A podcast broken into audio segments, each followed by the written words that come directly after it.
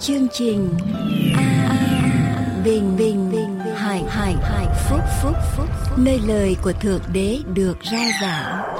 Vì nhân loại sống, chẳng phải chỉ nhờ vật chất mà thôi, mà còn nhờ mọi lời phán ra từ miệng thượng đế toàn năng. Kính lại Đức Chúa Trời là cha toàn năng của chúng con ở trên trời. Chúng con dâng lên Chúa lời cầu xin, ban cho chúng con biết khiêm tốn nhìn ra khiếm khuyết của mình, thay vì xét đoán và lên án người khác. Xin cho chúng con biết sống với nhau bằng niềm tin yêu vào Chúa và tình thương mà Chúa dành cho chúng con hàng ngày. Chúng con cầu nguyện trong danh của Chúa Giêsu là đấng cứu thế.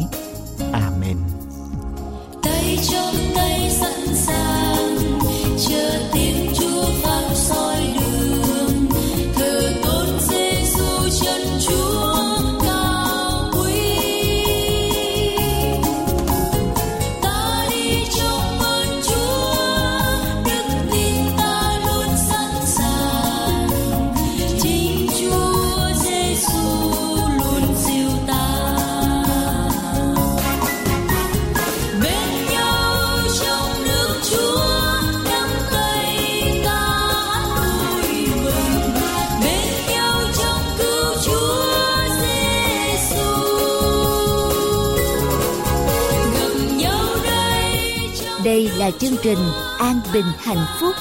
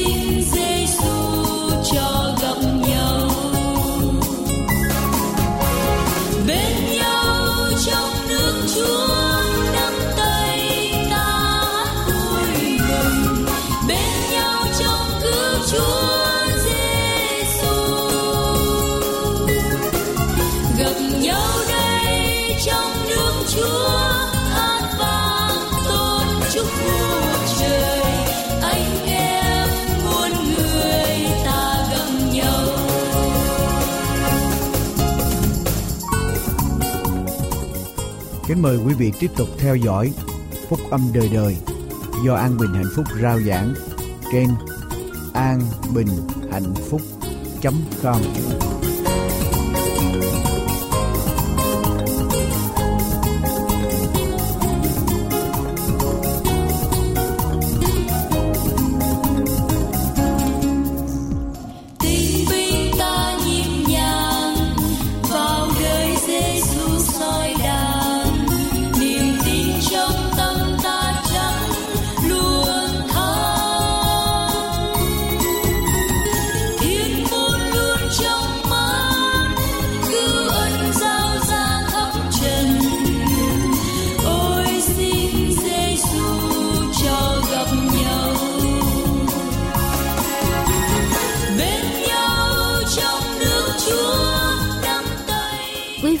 Đang theo dõi chương trình an bình hạnh phúc. Chúa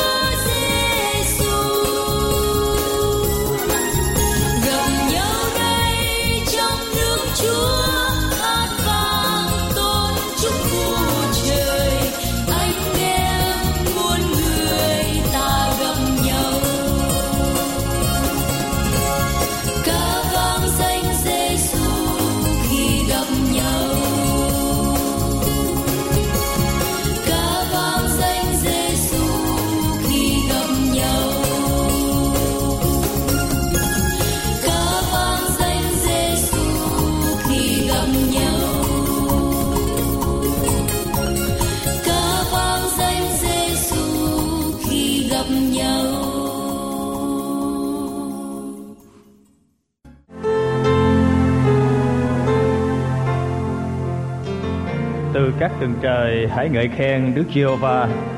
Hãy ngợi khen Ngài trong nơi cao cả. Hãy hết thảy các thiên sứ ngài, hãy ngợi khen ngài.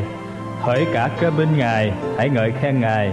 Hỡi mặt trời, mặt trăng, hãy ngợi khen ngài.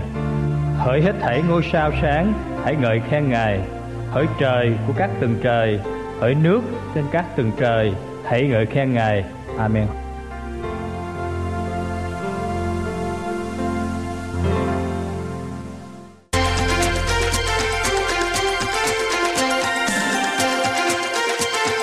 Sau đây chúng tôi kính mời quý vị theo dõi mục Kinh Thánh và Khoa học.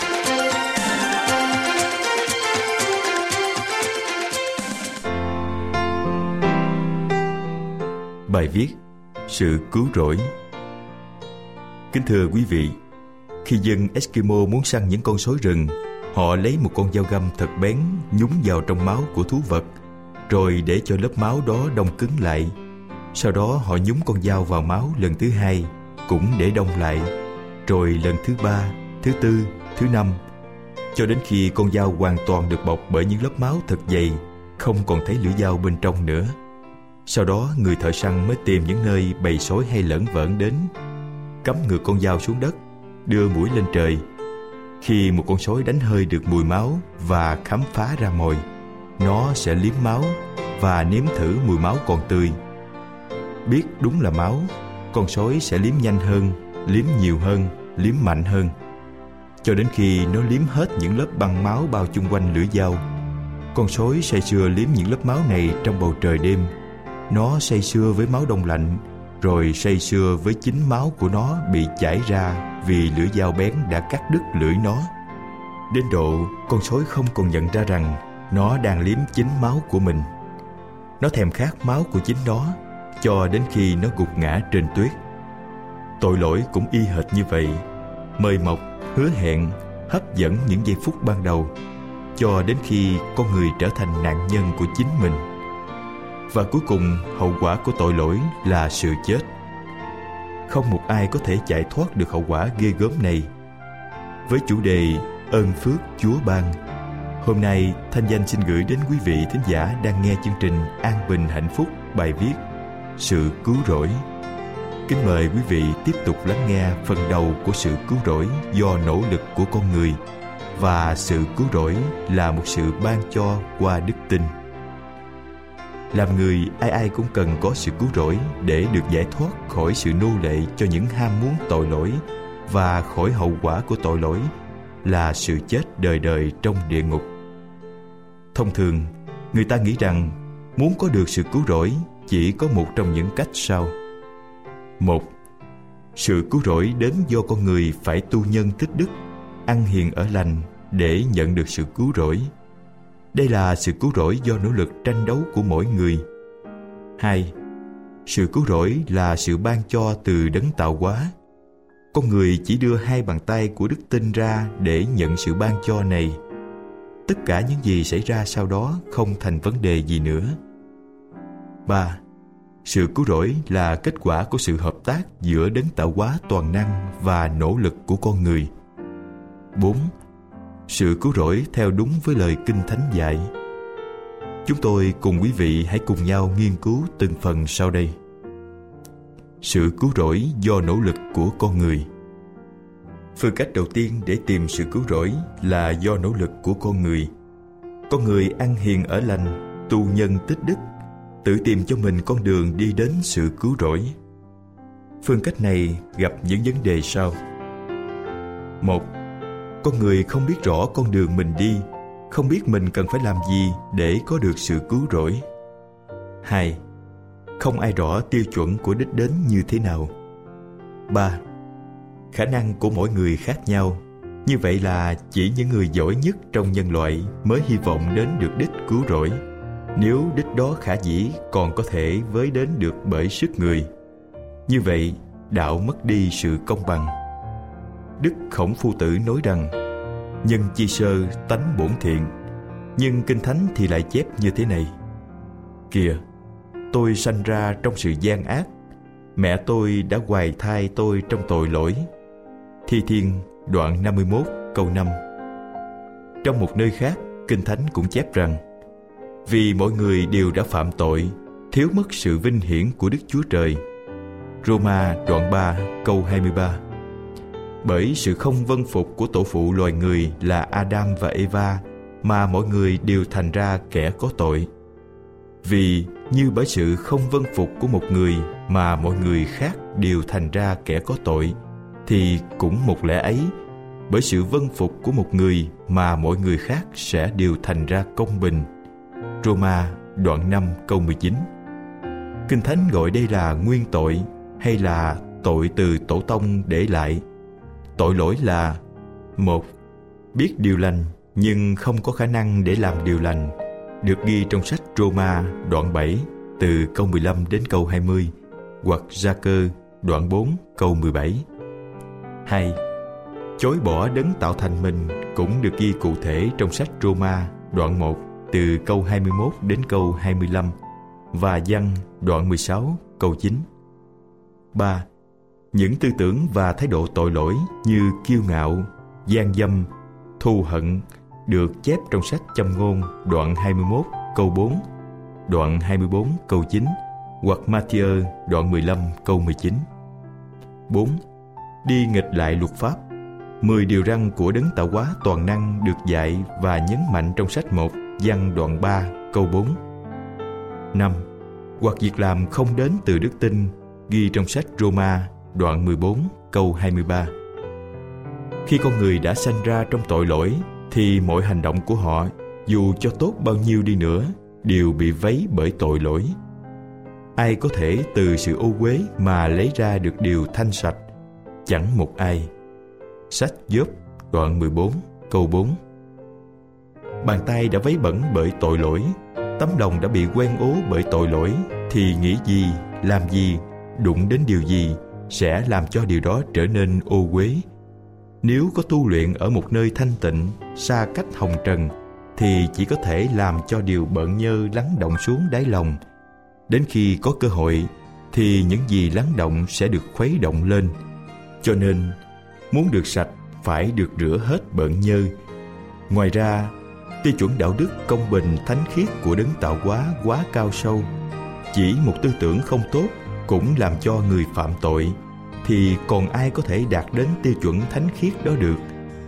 Ví dụ một người bơi giỏi nhất trong nhân loại cũng không thể nào bơi được từ bờ biển việt nam đến bờ biển phi luật tân.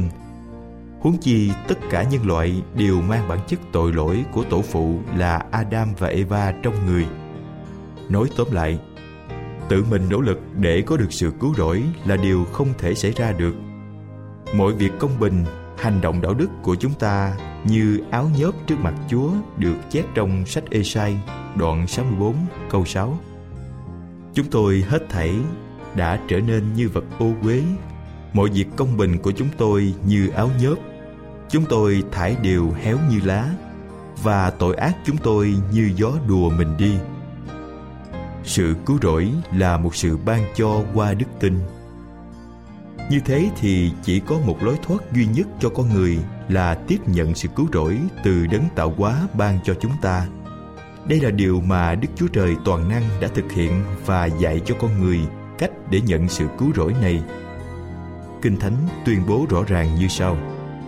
Vả, ấy là nhờ ân điển bởi đức tin mà anh em được cứu điều đó không phải đến từ anh em. Bèn là sự ban cho của đức chúa trời. Ấy chẳng phải bởi việc làm đâu. Hầu cho không ai khoe mình, vì chúng ta là việc ngài làm ra. Đã được dựng nên trong đức chúa giêsu christ để làm việc lành mà đức chúa trời đã sắm sẵn trước cho chúng ta làm theo. Sách epheso đoạn 2 từ câu 8 đến câu 10. Sự cứu rỗi hoàn toàn là một sự ban cho của Đức Chúa Trời toàn năng.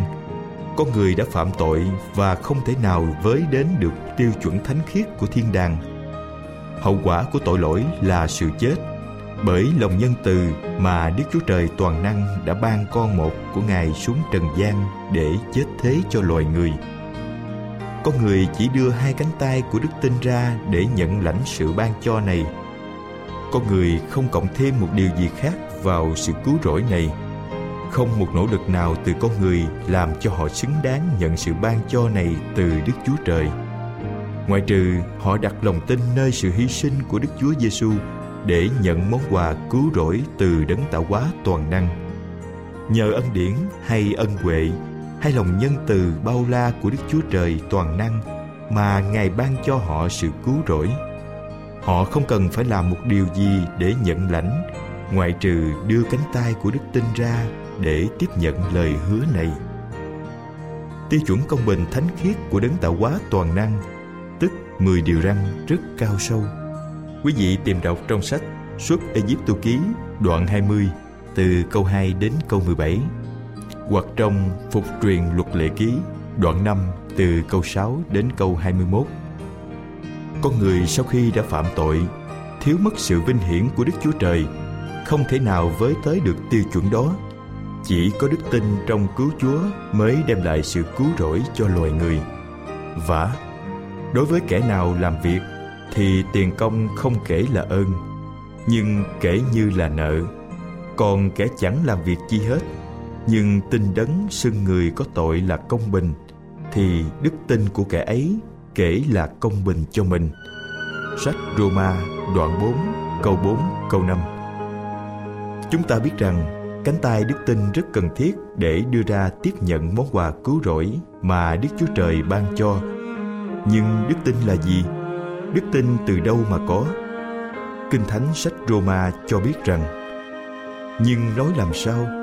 Đạo ở gần người, ở trong miệng và trong lòng ngươi ấy là đạo đức tin mà chúng ta giảng dạy vậy nếu miệng ngươi xưng đức chúa giêsu ra và lòng ngươi tin rằng đức chúa trời đã khiến ngài từ kẻ chết sống lại, thì ngươi sẽ được cứu.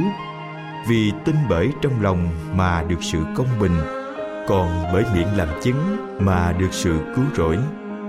Như vậy, đức tin đến bởi sự người ta nghe, mà người ta nghe là khi lời của đấng Christ được rao giảng. Sách Roma đoạn 10 từ câu 8 đến câu 10 và câu 17.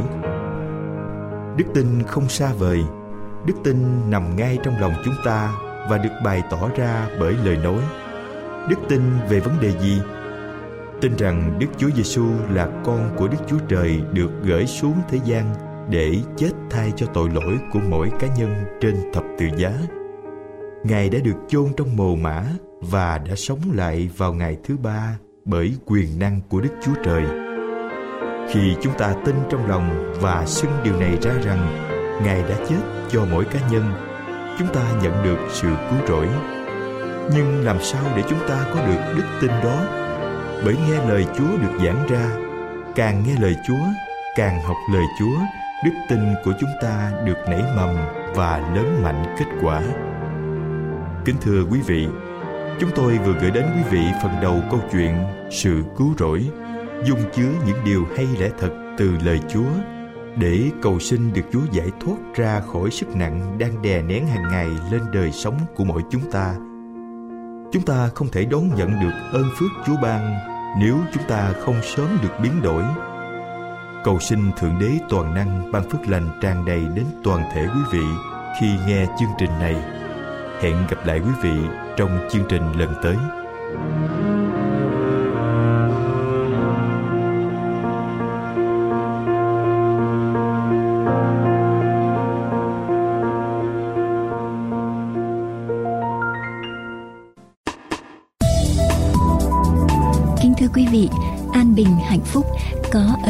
một số tài liệu như Con đường đến với Thượng Đế, Cuộc đời Chúa Cứu Thế, Lẽ thật ngày sa bát Sấm truyền tận thế 37 bài học kinh thánh Con đường sống tập 1 và 2 Giáo lý căn bản Cẩm nang xây dựng niềm tin Ai rời ngày thánh từ ngày thứ bảy qua ngày thứ nhất của tuần lễ Bí quyết sống khỏe 60 dữ kiện về ngày sa bát 27 tín điều căn bản.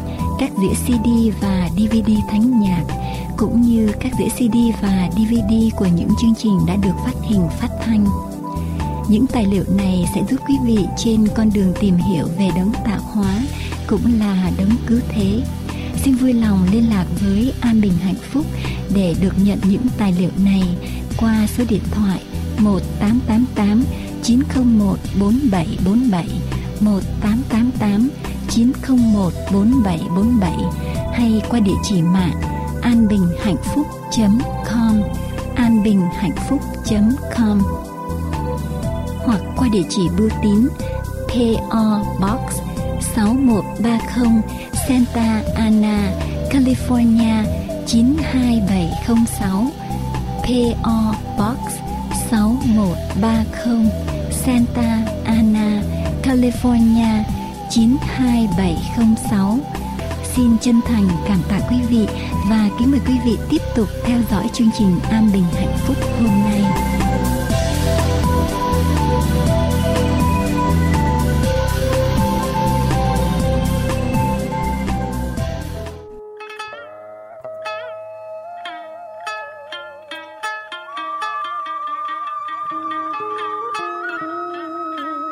Kính thưa quý vị thính giả, đây là chương trình An Bình Hạnh Phúc. ngài là đường đi mang tên thập tử yêu tội nhân, ngài chết thế bao người ngài là đường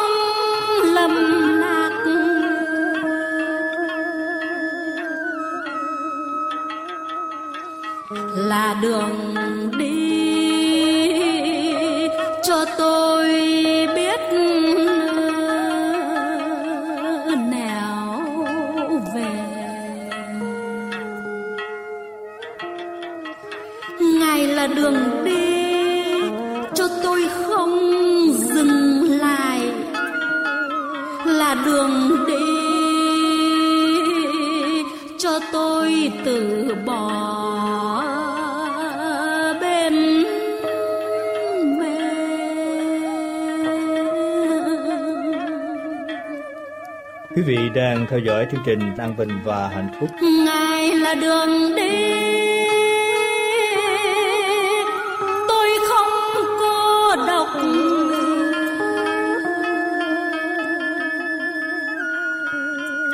là đường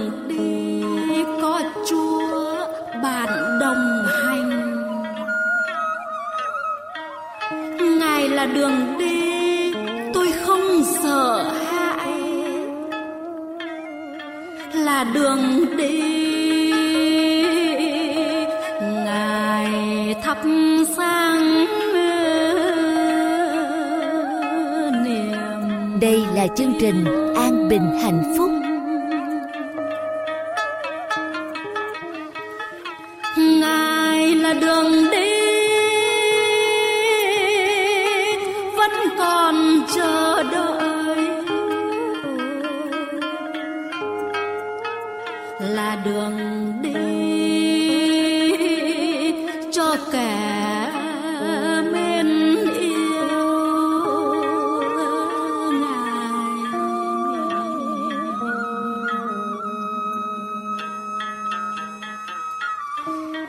Ngài là đường đi.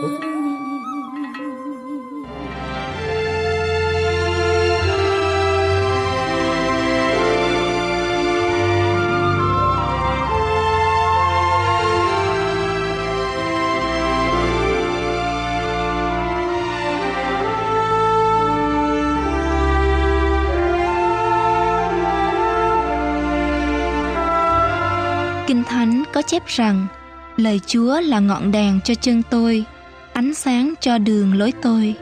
Kính mời quý vị lắng nghe lời Thượng Đế trong Kinh Thánh qua tôi tớ của Ngài là Mục sư Dương Quốc Tùng.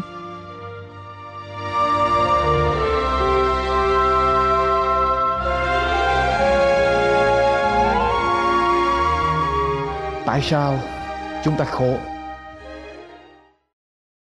Tại sao chúng ta khổ? Ở trong Kinh Thánh, có nói lại lý do chúng ta khổ. Truyền đạo đoạn 1 câu số 8 Muôn vật thảy đều lao khổ. Loài người không thể nói ra được. Muôn vật thảy đều lao khổ, Loài người không thể nói ra được. Mắt không hề chán ngó Và tai chẳng hề nhảm nghe. Truyền đạo đoạn 1 câu số 8 Chúng ta khổ vì mắt Và vì tai của chúng ta. Chúng ta thử suy nghĩ. Chúng ta khổ vì mắt và vì tai của chúng ta Herbert Bear Scope để là một câu nói như sau, tôi không thể cho bạn một cái công thức để mà thành công, nhưng tôi có thể cho bạn một cái công thức để mà thất bại. Thì ông ta nói rằng, tôi không thể cho quý vị một cái công thức để quý vị thành công, nhưng mà chắc chắn một điều ông ta sẽ cho quý vị một cái công thức để mà thất bại. Đó là đi tìm đủ mọi cách để làm hài lòng mọi người, nghe và thấy, rồi làm theo mọi người làm theo đa số. Lý do đầu tiên tại sao rằng chúng ta tìm đủ mọi cách để mà làm hài lòng mọi người, chúng ta sẽ thất bại.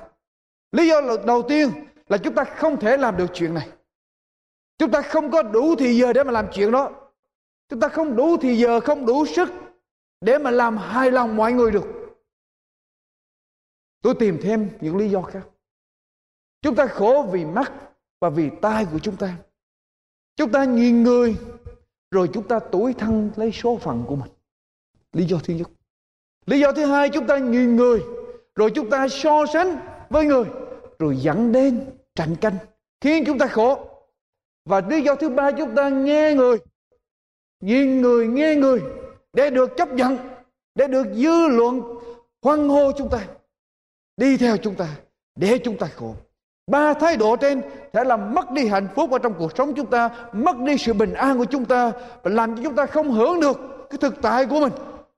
Thứ nhất, nhìn người rồi tuổi thân cay đắng cho số phận của mình. Nhìn người rồi so lại với mình. Và thấy sao người ta có phước quá? Còn mình sao vô phước quá? Có lẽ mình phải sinh ra một cái số mệnh xấu, rồi cao có, rồi mất hạnh phúc lấy chính mình, mất hạnh phúc với những người chung quanh. Truyền đạo đoạn 3 câu 1 nói rằng phàm mọi sự đều có thì tiết. Mọi vật ở dưới trời này đều có định kỳ. Ngày nay người ta có, ngày mai mình có. Ngày nay người được, ngày mai mình được. Chưa có không có nghĩa là sẽ không bao giờ có. Chưa được không có nghĩa là sẽ không bao giờ được. Có đó, rồi mất đó. Được đó rồi thua đó. Ai biết được chuyện ngày mai để mình nhìn rồi mình tuổi thân lấy cái số phận của mình. Mỗi người là một hoàn cảnh khác nhau, mỗi giai đoạn ở trong cuộc sống khác nhau. Chúng ta chỉ nhìn thấy cái hiện tại của người đó ở trong cái thực tại đó, chứ chúng ta không thấy được con đường mà người đó đã trải qua. Người đó đã trải qua biết bao nhiêu gian khổ để mới đến được cái thành công như ngày hôm nay. Vả lại, chúng ta phải nhớ một điều, có nhiều hay có ít, đó không phải là vấn đề, là chúng ta có hưởng được những gì mình có hay không. Nhìn người rồi tuổi thân cay đắng cho số phận của mình. Nhìn người rồi so sánh. Nhìn người rồi so sánh. Theo tiến sĩ Alan Padusi tại UCLA, tiến sĩ Padusi nói rằng tiền bạc, sự thành công, sắc đẹp, sự thông minh hay y quyền không nhất thiết sẽ đem lại hạnh phúc cho cuộc sống của chúng ta thay vào đó mức độ hạnh phúc của một người được quyết định phần lớn bởi việc người đó so sánh cái hoàn cảnh của mình với những người may mắn hơn hay bất hạnh hơn.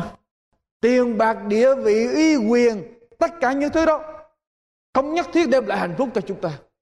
Nhưng mà nó tùy thuộc vào chúng ta so sánh cái hoàn cảnh của mình với những người may mắn hơn hay bất hạnh hơn nói một cách khác, càng nhìn lên thì mình càng thấy thiếu, càng không thỏa lòng, càng không vui với mình. Và càng nhìn xuống những người bất hạnh hơn chúng ta càng biết ơn thượng đế toàn năng đã ban cho chúng ta chúng ta càng có thỏa lòng hơn ở trong cuộc sống, chúng ta sẽ không còn so sánh với người ta nữa. Thấy người láng giềng của chúng ta, được thăng tiến ở trong công việc, được tăng lương, được thăng cấp trong công việc.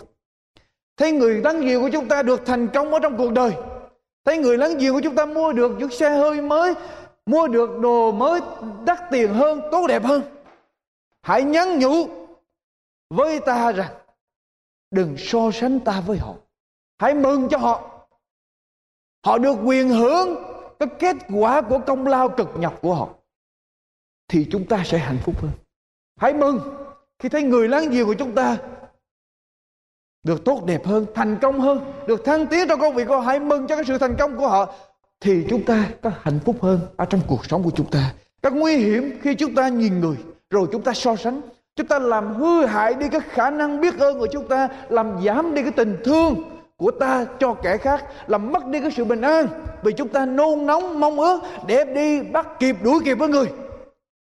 Khiến cho chúng ta không hưởng được cái điều mình đang có và dẫn đến cái tình trạng ghen tranh canh, ghen tiền người do thái có câu chuyện ngụ ngôn sao? Có hai thương gia.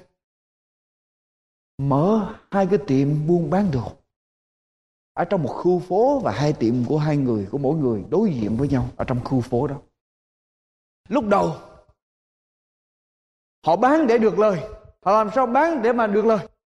Nhưng vì mà cạnh tranh với nhau, hai cái tiệm đối diện với nhau trên một con đường, cho nên sau đó vì cạnh tranh với nhau, họ không cần biết bán để mà lời hay là lỗ nữa miễn sao mà tôi bán được? Cái người bên này bán được nhiều hơn cái người bên kia thôi. Họ tranh tranh với nhau. Ngày hôm đó họ lời hay là lỗ họ không thành vấn đề. Miễn sao họ bán được nhiều hơn người bên kia là được rồi. Một ngày kia thượng đế thấy vậy, mới sai một vị thiên thần xuống, để dạy cho hai người tình yêu thương lẫn nhau. Vị thiên thần xuống, dàn xếp cho hai vị thương gia gặp lại vị thiên thần mới nói rằng ta sẽ cho hai người một điều ước. Mà hễ người này, người nào mà ước trước đó, thì cái người thứ hai đó sẽ nhận gấp hai.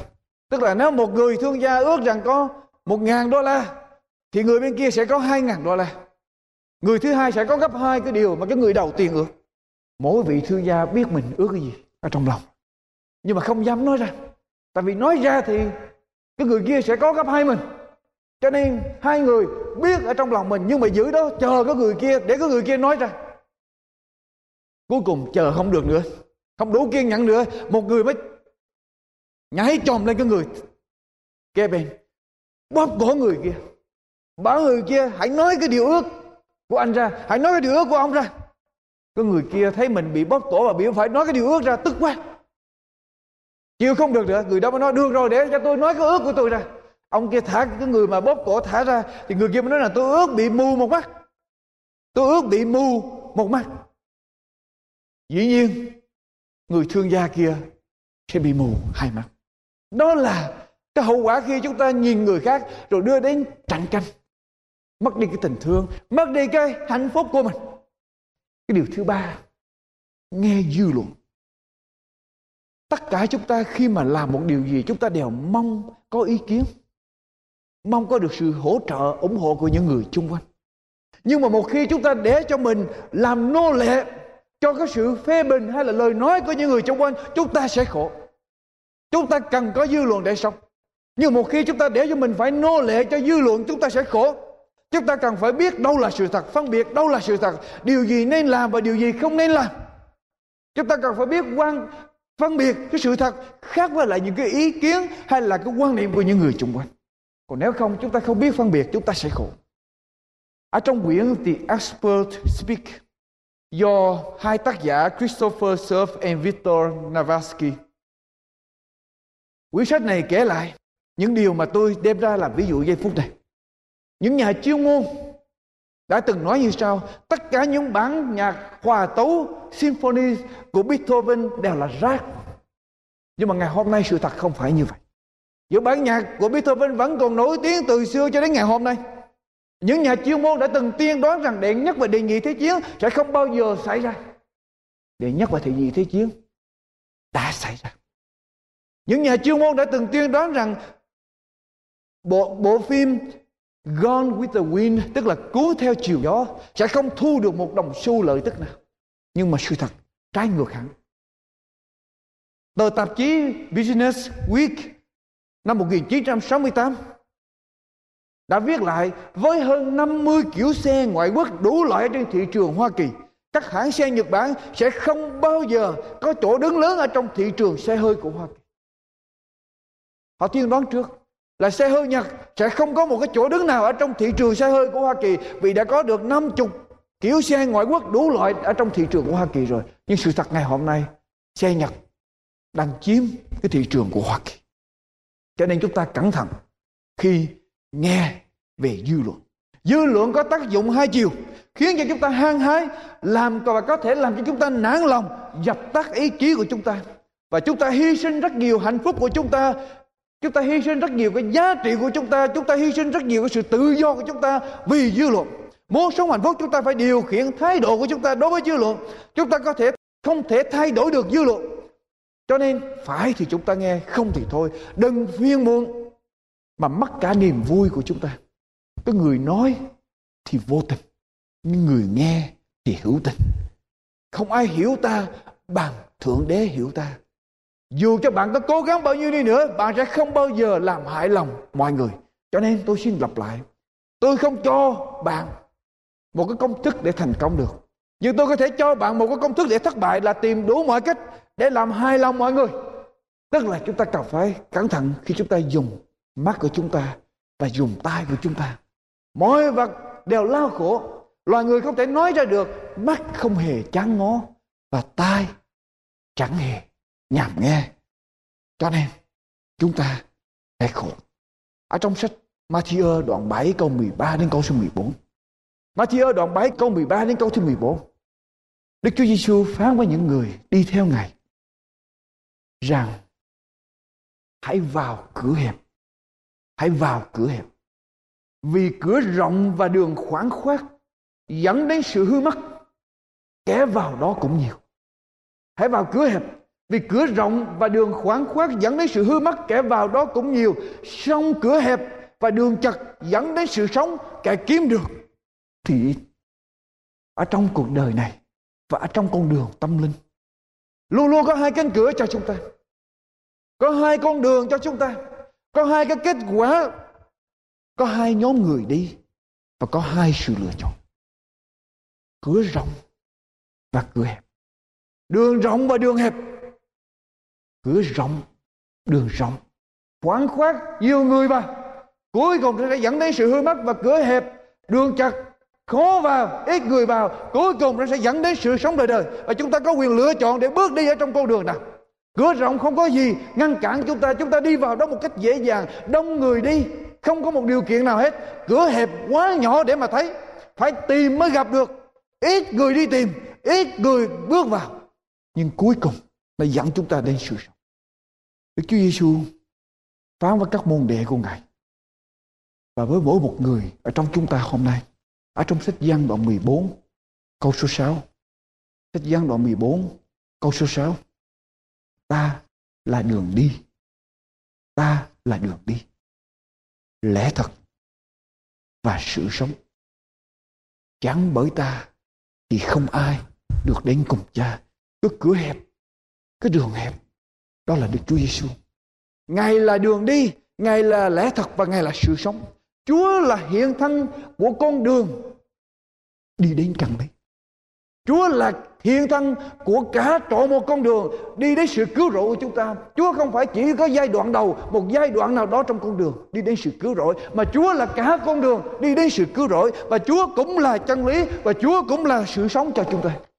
Ta là đường đi lẽ thật và sự sống không bởi ta thì không ai được đến cùng cha khi tổ phụ của loài người là Adam và Eva phạm tội họ bắt văn phục Chúa họ từ bỏ cái sự cai trị của Chúa chủ quyền của Chúa trong cuộc đời của họ họ phạm tội và khi họ phạm lại lời bắt văn phục lời của Chúa sự vinh hiển của Chúa lìa khỏi họ. Sau khi họ ăn trái cấm vừa xong, cả hai thấy mình loa lồ. Ở trong sách sáng thế ký đoạn 3 câu 7, cả hai thấy mình loa lồ. Họ bằng lấy cây vả, lá vả, đóng khô để che thân. Họ lấy lá vả đóng khô che thân để che đi cái sự xấu hổ, để che đi cái mặc cảm tội lỗi của mình, để làm cho mình tốt đẹp hơn. Kinh Thánh viết tiếp, chiều hôm đó Đức Chúa Trời đến, kêu Adam gọi Eva. Sau khi hai người nói với Chúa rằng chúng con đã phạm tội, Chúa trách phạt họ xong. Ở trong sách Kinh Thánh đoạn 3 câu 21. Kinh Thánh sách Sáng Thế Ký đoạn 3 câu 21. Kể lại rằng sau khi trách phạt xong, đoạn 3 câu 21, Jehovah Đức Chúa Trời lấy da thú kết thành áo dài cho vợ chồng Adam và mặc lấy cho. Adam và Eva lấy lá vả để đóng khố che thân. Đã phạm tội nghịch cùng Chúa và họ lấy lá vả để làm cho họ tốt đẹp hơn. Để che đậy đi cái sự xấu hổ của họ. Và Đức Chúa Trời tới lấy da thú, kết thành áo dài, mặc cho hai vợ chồng. Đây là một cái hình ảnh yêu thương sang bao la. Chúa biết chúng ta đi ở trong tội lỗi. Chúng ta tìm đủ mọi cách, tìm đủ mọi phương tiện để thỏa mãn cái nhu cầu tâm linh của mình để làm cho mình tốt đẹp hơn. Để tránh đi cuộc đời tội lỗi này. Nhưng mà Chúa nói không được. Không bao giờ các ngươi sẽ làm được chuyện đó. Và Chúa ăn bài sắp đặt một cái con đường để cho chúng ta đi đến sự cứu rỗi là sự hy sinh của con ngài. Cái gia thú, một con chiên phải chết để cho vợ chồng Adam có da để mà mặc. Con chiên tượng trưng cho sự hy sinh của Đức Chúa Giêsu ở trên cây thập tự. Và Đức Chúa Giêsu, Đức Chúa Trời đã sắp đặt một con đường cho chúng ta. Là một con đường duy nhất. Là cái cửa hẹp, là đường hẹp. Và đó con đường đó là Đức Chúa Giêsu để dẫn cho chúng ta đến sự sống đời đời. Sách, sách Timôthê thứ nhất đoạn 2 câu 5. Timôthê thứ nhất đoạn 2 câu 5. Chỉ có một Đức Chúa Trời. Chỉ có một Đức Chúa Trời và chỉ có một đấng trung bảo ở giữa Đức Chúa Trời tức là Đức Chúa Giêsu Christ. Chỉ có một Đức Chúa Trời và một đấng trung bảo ở giữa Đức Chúa Trời và loài người. Tức là Đức Chúa Giêsu Christ. Hãy vào, cửa hẹp. Vì cửa rộng và đường khoáng khoát dẫn đến sự hư mất. Cửa rộng đông người đi. Rất là thích thú. Cửa rộng, đường rộng rất là khoáng khoái rất là nhiều cái niềm vui, tạm bờ nhưng cửa hẹp, đường chặt, khó vào, ít người vào, nhưng cuối cùng dẫn đến sự sống đời đời. Chúng ta có quyền lựa chọn để chọn con đường của Chúa hay là chọn con đường của ý riêng của mình, của thế gian. Kết quả tùy thuộc vào mỗi một người, cái sự lựa chọn của mỗi một người trong chúng một nông dân và một đứa con trai của mình. Ngày đó, nông dân và đứa, dẫn đứa con trai với là một con lừa lên đường đi ra chợ. Khi họ đi, hai cha con đi dẫn con lừa chở đồ ra chẳng bao lâu họ gặp ba người đàn bà đang múc nước trong cái giếng. Ba người đàn bà múc nước và cái nước gì về. Và họ thấy người hai cha con dẫn con lừa đi như vậy, họ mới chỉ, họ mới nói chuyện với nhau, mấy chị thấy điều gì lạ không? Có hai người đang đi bộ, trong khi họ có thể cởi được ở trên con lừa. Không biết người ta sắm lừa để làm gì. Khi ba người đàn bà thấy hai cha con dẫn con lừa đi, họ nói với nhau như vậy. Họ đang khiêng nước. Mệt, cho nên họ mong ước có được một cái gì đó đỡ cái gánh nặng cho họ. Và kìa, hai người, hai cha con đi có con lừa có thể chở được cái gánh nặng đó. Và họ nói rằng tại sao hai cha con không có thể lên để mà cởi cho con lừa đó đi? Nghe cái lời của mấy người đàn bà nói như vậy người cha cho đứa con của mình lên trên lưng lừa và tiếp tục đi. Cho đứa con mình lên lưng lừa tiếp tục đi. Họ đi một chập họ gặp hai người đàn ông đang đứng tranh cãi với nhau. Một người trẻ một người già. Hai người đàn ông đã đứng tranh cãi với nhau một người trẻ và người già. Và khi họ thấy người cha dẫn con lừa trên lưng lừa có đứa con mình đi qua như vậy, có người lớn tuổi mới nói với lại cái người kia thấy không tôi nãy giờ tôi cãi với anh, đời này người ta không tôn trọng người già chút nào hết, con thì ngồi trên lưng lừa, cha thì phải đi bộ dẫn lừa. Người cha nghe như vậy có lý quá. Có cái sự tôn kính thì con phải đi bộ, cha ngồi lưng lừa. Người cha cho đứa con của mình xuống, leo lên lưng lừa Đứa con nắm dây lừa, bước đi. Bước đi một chặp gặp một cặp vợ chồng. Đang đi. Cặp vợ chồng không có con. Dĩ nhiên thấy đứa con phải đi bộ thì chua xót mới nói rằng ông cha xấu quá. Mình thì ngồi trên lưng lừa để cho con phải đi bộ ở giữa trời nắng như vậy. Người cha nghe như vậy có lý quá. Ui, nghiêng xuống bồng đứa con mình đặt ở trên lưng lừa hai cha con ngồi trên lưng lừa cho con ngựa đi đi một chập gặp một đám thu khuôn vác khu khuôn vác, họ đang khuôn vác, nặng quá. Họ thấy con lừa chở hai cha con là chở thêm đồ nữa thì họ nói xấu hổ chưa? Chắc cái nặng của hai người trên lưng lừa. Cả hai cha con của ông có thể khiêng nó được mà. Xấu hổ quá vậy. Hai cha con nghe như vậy trèo xuống, lấy một khúc cây, cột chân lừa lại. Khiêng lừa đi. Khiêng lừa đi. Đi một chập, ngang qua một cây cầu người ta thấy hai cha con khiêng con lừa buồn cười quá, người ta chờ cười lên, cười lớn lên qua một cây cầu nhỏ, con lừa nghe người ta cười như vậy nó hoảng sợ, nó vùng vẫy, thoát khỏi cái dây cột nó trên cái cây, rớt xuống ở dưới sông, trôi đi hãy cẩn thận chúng ta khổ vì mắt và vì tai của chúng ta. Chúng ta khổ vì mắt và vì tai của chúng ta. Cho nên Đức Chúa Giêsu phán rằng, hãy vào cửa hẹp. Hãy cẩn thận. Mắt và tai của chúng ta đương nhiên cửa rộng. Khoáng khoát. Đường khoáng khoát. Nhiều người vào. Nhưng cuối cùng nó dẫn đến sự hư mất. Trong cửa hẹp và đường chặt. Ít người vào. Cuối cùng nó dẫn đến sự sống đời đời. Nguyện Chúa ban ơn cho quý vị lắng nghe trong giây phút này, để chọn con đường của Ngài có được sự sống đời đời cái kết quả là do sự lựa chọn của chúng ta Thưa quý vị, phần giảng luận của mục sư Dương Quốc Tùng đến đây xin tạm chấm dứt. Chúng tôi xin kính mời quý vị liên lạc với chúng tôi để nhận được những cuộn băng của chương trình hôm nay cũng như những tài liệu nghiên cứu kinh thánh do An Bình và Hạnh Phúc thực hiện.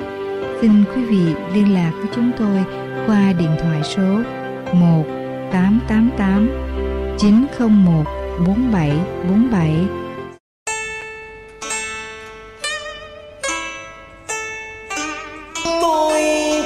lại một điều kỳ diệu.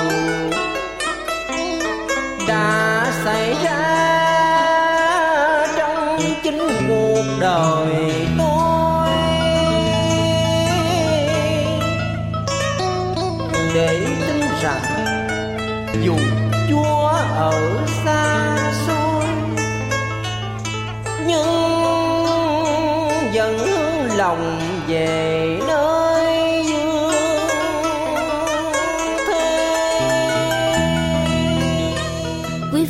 đang theo dõi chương trình An Bình Hạnh Phúc.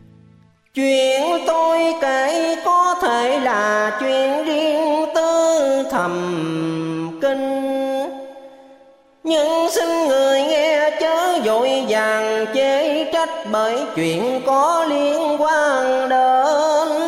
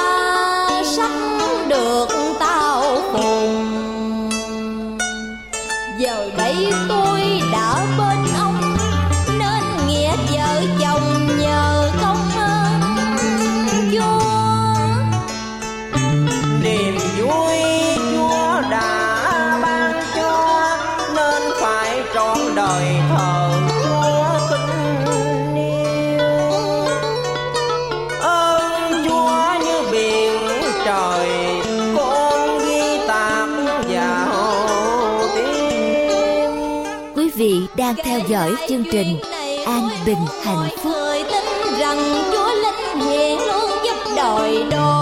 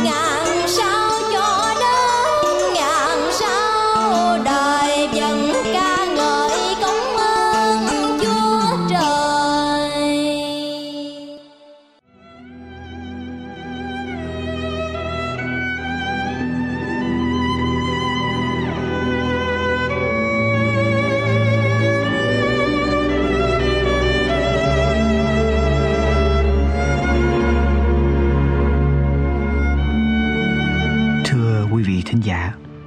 Điều gì là quý nhất ở trong cuộc đời của chúng ta? Cái giây phút nào là cao đẹp, là hạnh phúc nhất? Tôi cam đoan với quý vị, khi quý vị gặp được chúa, khi quý vị tiếp nhận chúa trong cuộc đời của mình, và khi quý vị cảm nhận được sự hiện diện của chúa ở trong tâm hồn của mình, tôi cam đoan với quý vị đó sẽ là giây phút sung sướng hạnh phúc nhất ở trong cuộc đời.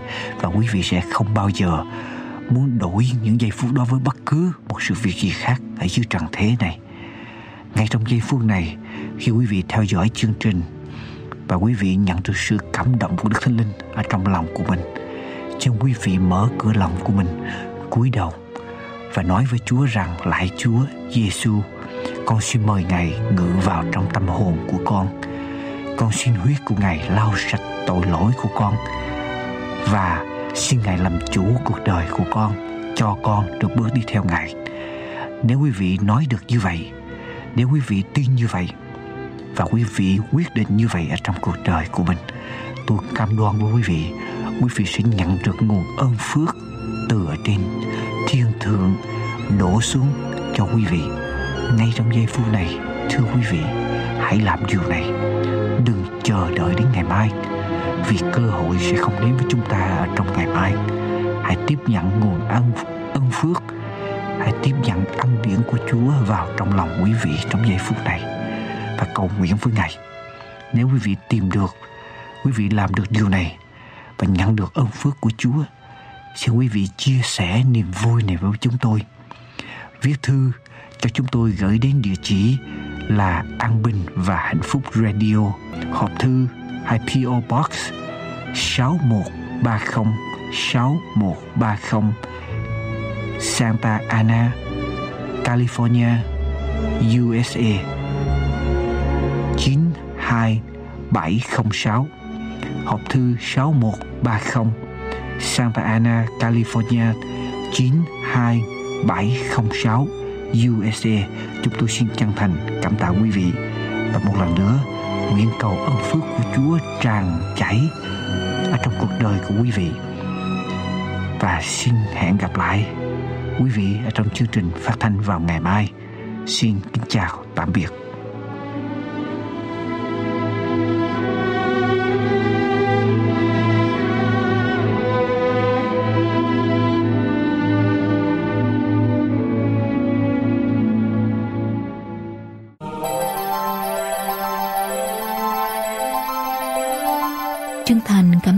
Vị đã dành thì giờ để theo dõi chương trình hôm nay.